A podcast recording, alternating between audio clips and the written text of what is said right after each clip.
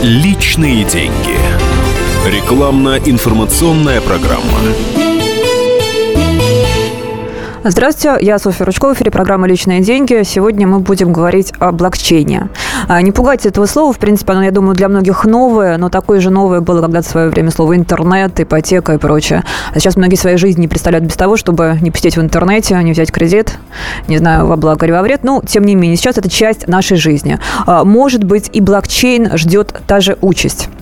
Сегодня в студии одна, у меня нет спикеров реальных, но будет два интересных участника виртуальных. И вот первый из них уже на связи с нашей студией, Тимур Аитов, банковский эксперт.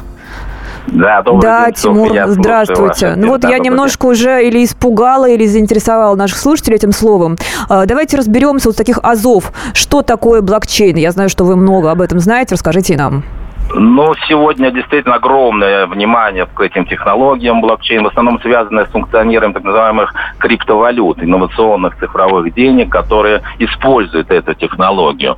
Вот. Но, однако, возможности самой технологии блокчейн гораздо шире, чем просто обеспечить движение цифровых валют. Блокчейн может использоваться для учета перемещения любых цифровых активов, ценных бумаг, обычных денег, ну, даже рублей. Ну, цифровой актив, по-простому, это ценность, которая измеряется цифрой.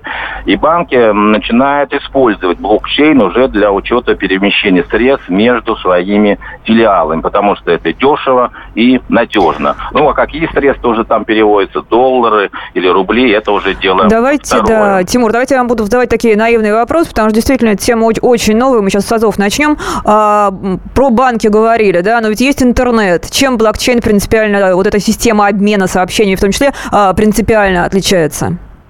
Но, собственно, она это использует интернет, эта система. Вот представьте, как она работает, как выглядит вот работает mm-hmm. блокчейн. Представьте себе сеть компьютеров, которые соединены уже каналами интернет. Вот это узлы сети, там сидят пользователи. И в этой сети по каналам перемещаются э, незримые электронные конверты. Эти конверты и содержат вот эти цифровые активы, в том числе и деньги. Но они лучше защищены, получается, вот эти вот, Конечно, вот, да, нежели, да, обычный канал связи. Конечно, если вы, допустим, по почте, там, по Google или там по Яндексу перешлете свои деньги, непонятно, что, во-первых, вы цифру переслали, а куда там это сообщение пришло, и что там э, с этой цифрой делать, вам будет непонятно. А если вы пересылаете в этом электронном конверте, то вы, во-первых, получаете уведомление, выручение, и все абоненты вот этой коллективной сети, которые включены в эту сеть, знают о том, кому вы деньги эти отправили. Это вот такая демократичная сеть, она позволяет сразу же избавиться от мошенников и работать самостоятельно, без какой-либо централизованной поддержки извне. Никакого банка уже не нужно. Вот само сообщество пользователей, объединенных вот в эту сеть, э, проверяет, кому и как активы э, перемещаются. Вот это главная идея этой цифровой технологии. А вот помните, в свое время, наверное, там год-полтора назад Герман Греф, глава Сбербанка, я думаю, все это знают, на всякий случай еще раз сообщу, он фантазировал, как тогда казалось, о том, что через какое-то время отдаленно, как он говорил, не будет банковских отделений, да, и так далее, и так далее. Вот это как раз история об этом, да, о том, что банковские отделения, ну, физически их не будет, все уйдет в интернет. Не, но банки-то останутся, банки останутся, а вот э, технологии, которые будет э, банкам помогать осуществлять свою деятельность, э, деятельность, конечно, будут использовать, но не надо связывать именно блокчейн, именно там с деньгами и с банками. Есть там самые разные э, предложения по использованию ее блокчейн, например, э, для регистрации прав при смене владельца автомобиля. Если продажа оформлять вот по идеологии блокчейн, то деньги сразу будут переходить от одного владельца к другому, одновременно будут меняться права собственности. Там в блокчейне реестр собственников совмещен с реестром транзакций. Но это уже вот такие более сложные детали этой технологии, но ее а, применилась очень а, достаточно широкая. Но это как, по вашим ощущениям, это из разряда таких чудес-чудес, или сейчас простые люди, вот, в принципе, то, что вы говорили о, о смене права собственности, это же касается э, обычных, да, физлиц, так называемых, они сейчас могут каким-то образом пользоваться этими технологиями? Пока, пока особых таких вот инструментов им э, не дают, но я знаю, что вот э, в таких пилотных проектах некоторые граждане наши используют эти э, значит, криптовалюты. Я знаю, там фермер в Егорьевске э, э использует вот платформу. Он у нас будет как раз на связи, да, во второй а, части ну, программы. Вот. Пытались там некоторые, в принципе, эти деньги даже электронные, но это, как бы, не самой технологии, а деньгах, криптовалютах, на основе которых на основе которой вот эти деньги как раз и функционируют. А, конечно, можно эти деньги потом криптовалюта будет покупать, потому что Минфин а, уже пытается их приравнять вот каким-то значит, иностранным валютам и дать им какой-то статус. Пока, пока, пока пользоваться всем этим нашим гражданам еще, можно сказать, рановато. Нет, нет инструментов для этого, для, для этого использования. Слушай, ну а если когда, когда будет можно, а почему-то мне все-таки кажется, что это будет можно, да, это такие у меня есть, э, такое у меня есть мнение э, в силу разных причин. Это, в принципе, насколько все это облегчит жизнь и какие риски для обычных людей, давайте о них поговорим, будет нести. Использование криптовалют, использование всех этих сверхновых, новейших технологий. Ну, ну вот надо разделить. Если говорить о криптовалютах, которые базируются, вот эти цифровые деньги, которые впервые, прежде всего начали использовать эту технологию блокчейн, они, в принципе, ничего такого особо опасного я у них не вижу. Для как средство платежа их использовать не совсем, прямо скажу, удобно. Во-первых, они очень медленно работают. Вот это блокчейн для того, чтобы, э, вот если я говорю о биткоине, для того, чтобы использовать э, ее как платежную систему, то надо дожидаться там около часа, пока ну, хотя бы 5-6 узлов, вот, находящиеся в сети, Э, зарегистрируют и подтвердят вам э, платеж. Э, к минусам еще обычно относят, такая неспешность у меня есть, а вот э, к минусам относят еще анонимность. Якобы преступники используют криптовалюты для отмывания средств там, ну и прочее. Я лично сомневаюсь, что именно преступникам нужна технология блокчейн и все эти криптовалюты для отмывания средств, потому что э, общий объем вот этих цифровых денег просто несоизмерим с триллионами долларов и евро, которые отмываются и прячутся э, более привычным и стандартным путем для этих э, преступников. Вот если говорить о биткоинах, как самой известной криптовалюте, она, конечно, не имеет никакого обеспечения, курс ее прыгает как, как говорят экономисты, волатильны. И то есть ее использовать как э, средство, инструмент платежа неудобно. А вот инвестировать можно, но осторожно. Э, потому что это такой высокорисковый спекулятивный инструмент. Но все это, конечно, я подчеркну, не минусы не самой технологии, а ее приложения, вот этих криптовалют. А сама технология, конечно, она разумная, красивая, э, безусловно, найдет свое применение в специальных задачах. Вот, допустим, в каком-то совместном финансировании крупных проектов, например, группы даже стран. Вот страны, допустим, хотят э, финансировать какой-то общий проект. Для этого объединяются, выпускают единый, там, э, назовем его там, инвалютный рубль. Его перемещение между странами-участницами как раз будет отслеживать блокчейн. Прозрачно, понятно э, для каждой страны-участницы. Я думаю, мы такие проекты вот такого плана действительно увидим.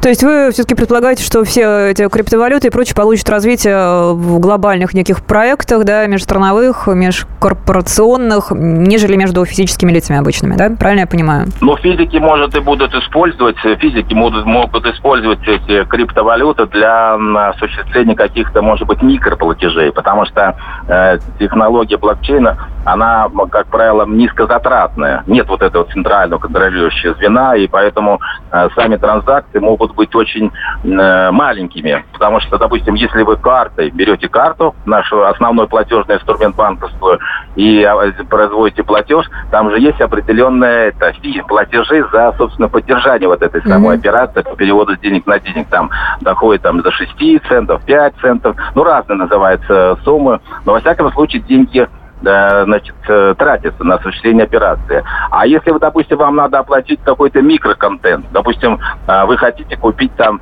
э, строчку, несколько строчек в газете, допустим, в «Комсомольской правде» вам понравился ваш абзац, и вы хотите за него заплатить там условно 10 копеек. Ведь можно так поставить задачу, заплатите 10 копеек, и вы купите или микро там фотографии, или вот кусок текста. Будет официально ваша покупка. Но Э, граждане, может быть, и готовы были бы пойти на это, потому что 10 копеек никому не жалко. Но заплатить 10 копеек он ничем не может, потому что карта это будет слишком... Знаете, Понятно. Как, К сожалению, сейчас вынуждены прерваться. Спасибо, Тимур. Ну, поживем, увидим, как все будет развиваться. Но, наверное, если это действительно перспективная новинка, она у нас приживется. А, банковский эксперт Тимур Аитов был у нас на связи со студией. Сейчас прервемся на короткую рекламу, выпуск новостей. После этого к нам присоединится еще один виртуальный гость, фермер Михаил Шляпников. Человек, который не побоялся использовать блокчейн в России, да еще и в сельском хозяйстве. Он расскажет о том, что из этого получилось. Оставайтесь с нами. Личные деньги. Рекламно-информационная программа. Каждую субботу с 16 до 17 часов на радиостанции «Комсомольская правда» я, Леонид Альшанский, почетный адвокат России, веду передачу «Народный адвокат» и отвечаю на ваши вопросы по проблемам административного права, ГАИ, таможенник, пограничник, гражданского права, дачной амнистии, земельных отношений, обманы страховых компаний. Обо всем этом вы услышите в наших передачах каждую субботу с 16 до 17 часов. Личные деньги. Рекламно-информационная программа. 12.39 в Москве. Продолжается программа «Личные деньги». Я Софья Ручко, и мы говорим о блокчейне. А, сейчас на связи со студией будет фермер Михаил Шляпников из деревни Каленов в Подмосковье. А, человек, который не побоялся использовать блокчейн и даже придумал свою валюту. Михаил, здравствуйте. А, добрый день. А вот, кстати, немножечко отвлечься от, от блокчейна, хотела о вас поговорить. А, вы действительно бывший банкир, да? А, что не плохо слышно? Вы действительно бывший банкир? Э, ну, не совсем так, но в начале 90-х там, ну, рядышком стоял, как сказать. А как так вы решили потом заняться сельским хозяйством? Что стало такой переломной точкой, переломным моментом? Не, ну, у меня там личные были обстоятельства, болезнь там серьезная, и я уехал из Москвы в седьмом году на землю, и потихонечку-потихонечку получилось, в общем, такое большое самодостаточное хозяйство. И вы стали знаменитым, вы прославились выпуском собственной криптовалюты Калеонов. Вот расскажите, с чего все началось ну, и что это такое? В прошлом году мы, или даже два года назад мы ввели свою валюту, э, успешно работали с ней, пока там не начались э, там к ней интерес среди журналистов, среди правоохранительных органов, Центрального банка, Минфина, правительства. И так все было хорошо, но запретили. Э, но реакция властей была отрицательная, да. А чем вам рубли-то не подходили? Почему возникла вообще такая идея создания собственной валюты, криптовалюты? Ну, это два года назад, когда э, случился кризис, э, повысились банковские ставки, повысились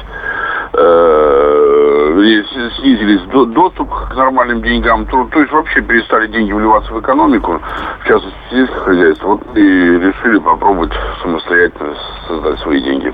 Ну и как? Удалось вообще это внедрить? Про, про, про проект да, пошел? Полгода, да, в 2014 году за полгода пошли достаточно красивые результаты, увеличилось, расширилось производство, увеличились обороты, продажи. Было все хорошо до тех пор, пока там прокуратура не тормознула нас. Слушай, ну а вообще какой-то курс был, то есть там один калеон равен 5 рублям, ну я условно говорю, там каким образом все это происходила оценка этой валюты? Ну как, э, в моем понимании, это то, что обеспечено какими-то активами. Э, у нас, собственно, деревенская валюта обеспечена деревенскими активами, там, продуктами питаниями, там, продуктами труда, с огорода, с сада, с, э, с фермы. И мы сделали, ввели собственные деньги, оказалось это, ну, получилось эффективно, результативно, полезно и э, перспективно. Но один калеон стоил там сколько? 10 килограмм яблок, например, нет? Ну, примерно, да, там была градация своя. Калеон стоил примерно по тем временам около 50 рублей, то есть э, два mm-hmm. калеона, там десяток яиц. Э, там ведро картофеля и прочее, прочее, прочее. Угу. Ну и насколько известно, вкратце так история вопрос раз, э, изложу, потом суд вам запретил выпускать эти деньги, поскольку, поскольку у нас ЦБ да, является единственным эмиссионным выпускающим центром, и вы их перевели, насколько я понимаю, как раз в виртуальную плоскость, воспользовавшись тем ну, самым блокчейном, суд, да, о котором мы говорили. Да, суд запретил использование наличных калионов, и мы после определенных каких-то размышлений, экспериментов вывели их э, действительно в виртуальную зону, в криптовалюту, э, изменили э, ряд свойств, добавили ряд свойств. Ну и сейчас уже в течение, наверное, двух месяцев они уже заработали в реальном таком режиме и достаточно, опять же, в течение двух месяцев уже пошли результаты, которые могут удивить, опять же, Центральный банк, и правительство, и прокуратуру. Я с говорю, Прокура- а, прокуратуру это... не надо удивить. Вы вот удивите, да, радиос, радиослушатели, а какие именно результаты и как самое главное, но если это деревня, да, там, наверное, люди живут, возможно, грамотные, но не с таким высоким техническим образованием, как они могут использовать в своей жизни эти новейшие технологии, используют. Э, на самом деле она более масштабнее, чем в рамках одной деревни. Здесь ей пользуются и э, потребители э, нашей продукции, это в основном москвичи и инвесторы, это из-за границы и там из других регионов, это и фермеры тоже э, и заграничные, и э, с Подмосковья. Э, она такая, так скажем, ну, уже масштабировалась. А как? Ну вот как вы, вот предположим, те покупатели вашей продукции, которые хотят ее приобрести, вот они что должны сделать? Как они это Здесь могут сделать? мы его привязали как раз к блокчейну, мы выпустили опять в криптозоне э, в блокчейне выпустили свои акции, объявили их акции, приравняли ее к Калиону. Человек покупает эту акцию и в результате получает продукцию в два раза ниже рыночной э, розничной цены. Например, пример приведу, допустим, э, яйцо, допустим, деревенское или категория, э, диетическая категория отборная, стоит в магазинах порядка 150 рублей. У нас такое же яйцо стоит 5 рублей.